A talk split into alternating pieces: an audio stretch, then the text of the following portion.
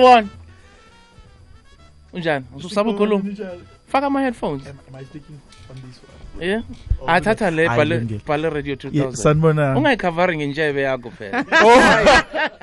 Oh, oh man, how are you? I'm good. you know i play doing? house. This reminds me of house music. But i always tell people i think that's jazz is the uncle and the grandmother father of house music. I mean Yeah, I think I think our continent is the father of all music. Absolutely. So, so yeah, it makes a lot of sense. we've never met ne We, have we, met before We, kuphi we have. funa bofuna um, an autograph Yeah, I think I was look, I was after that, and I, I don't think I got it, so I think I should get it today. there's nothing wrong No, there's nothing wrong. nika ne-picture I've posted a picture already. so-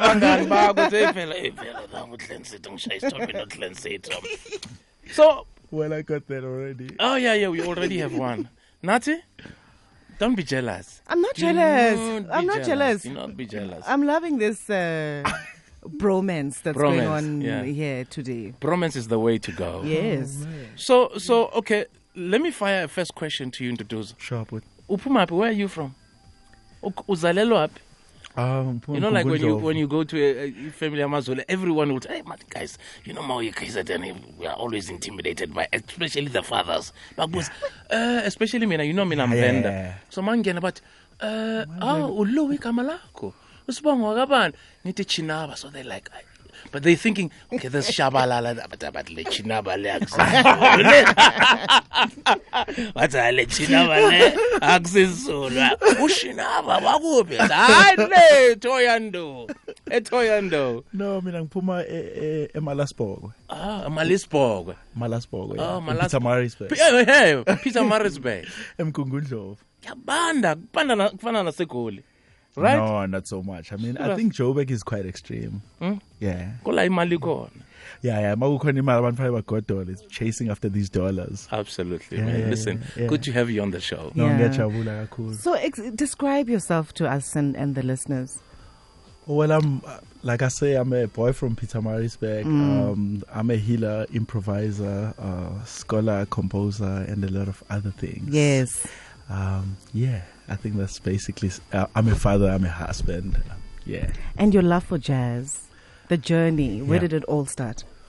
Well, so it happened by chance. I went to study music, Mm. not not a particular genre, but it so happened that the school where I went to it was Technikon Natal back then. I think I'm exposing age a little bit there, but um, so when I went there, there was abo Um, um, um, umnqobi abonathi oblack coffee mm. zex bantwini uh, Mondli Ngcobo, Nqubeko Mbatha, and all these musicians.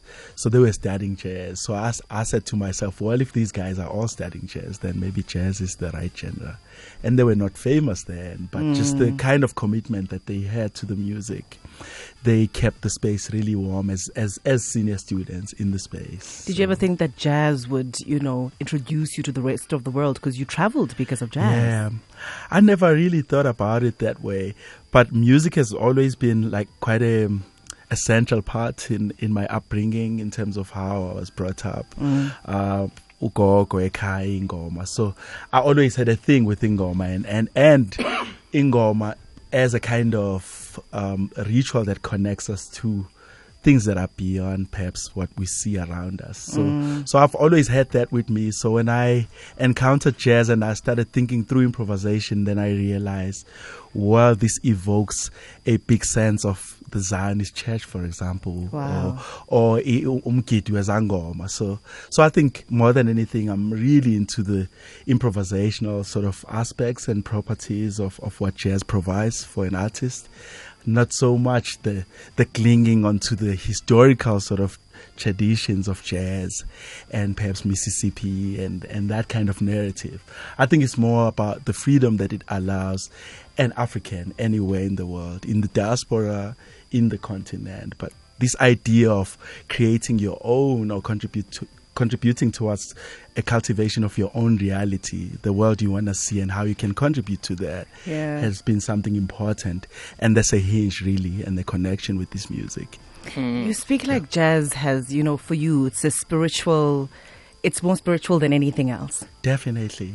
I guess music in itself is is is in many ways spiritual. I think the first and foremost the fact that we don't see music, but we then feel this entire range of emotions already. So I don't think it's certain genres that are spiritual, but I think music in itself is is, is a kind of a spiritual mode, a kind of a, a cosmic language. Mm. Yeah. I'm also interested. I mean, you you know, you're from Malisburg, right? Emalospo. Malosburg. Mina ngibiza Malisburg. Okay, Malosburg. PMB, Pietermaritzburg. Unkulunkulu. khona- ngidlula khona mangiye eThekwini, mangiye eDurban. Sometimes ngilala khona. Tell Oh. me about you having to tell your parents that you know you want to study music. I'm, Yeah. You know, we come from we're that know, for generation sure. where our For sure. parents just wanted us to be doctors and, and lawyers. Man, you're Well, so like you spot on. We Like my mom wanted me to become a medical doctor. Yeah. Sure. So uyisangoma kwawena uyapula.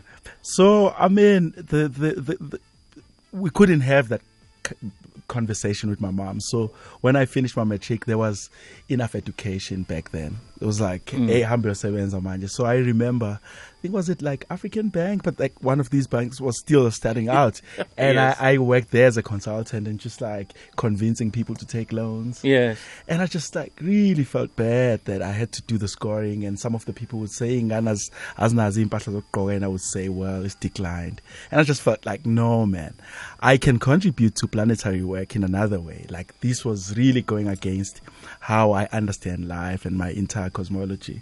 So um, I just decided one day that I was just gonna go to Durban took a bus, taxi, landed in Market, and I was like, yeah, bafunda pho music la. Mm. And there were these cats about dice on my orange, but I think no So so then I just walked and followed the sound of the instruments.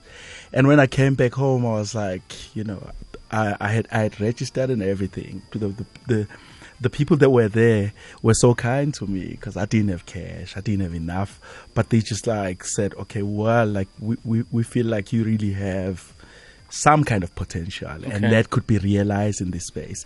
So when I came back home, it wasn't even asking mom, can I, I was like, "Mom, man, ngizothatha isikhwama. Mm. Mm. It's like, But hey, were you not a breadwinner then? yeah, in a way, because I mm. was I was already working in Yeah, and I was sending money. And and funny enough, you should say that because in the first couple of months, months then I started uh, playing music and making some money. And I remember sending my mom some money, and she was like, "Ah, usuyisigebengu mntanami, uyithathe phi?" You know, I think it was about 500 rands was a lot of money back then. I had done a gig, some recital at UKZN.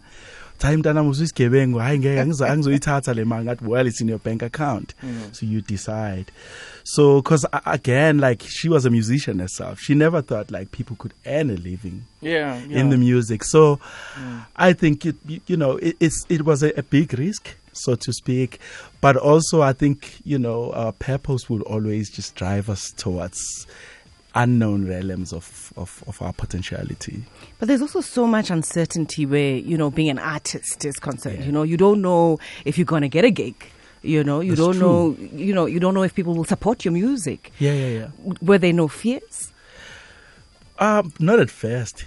I, I think when I came to Joburg, then there was a, a whole new realization. Because when I was in, in Durban, there was just enough gigs for everyone. Mm. So it was, I mean, like it's really a student kind of city. Mm. So we have clubs and we have, you know, restaurants and we perform in various spaces.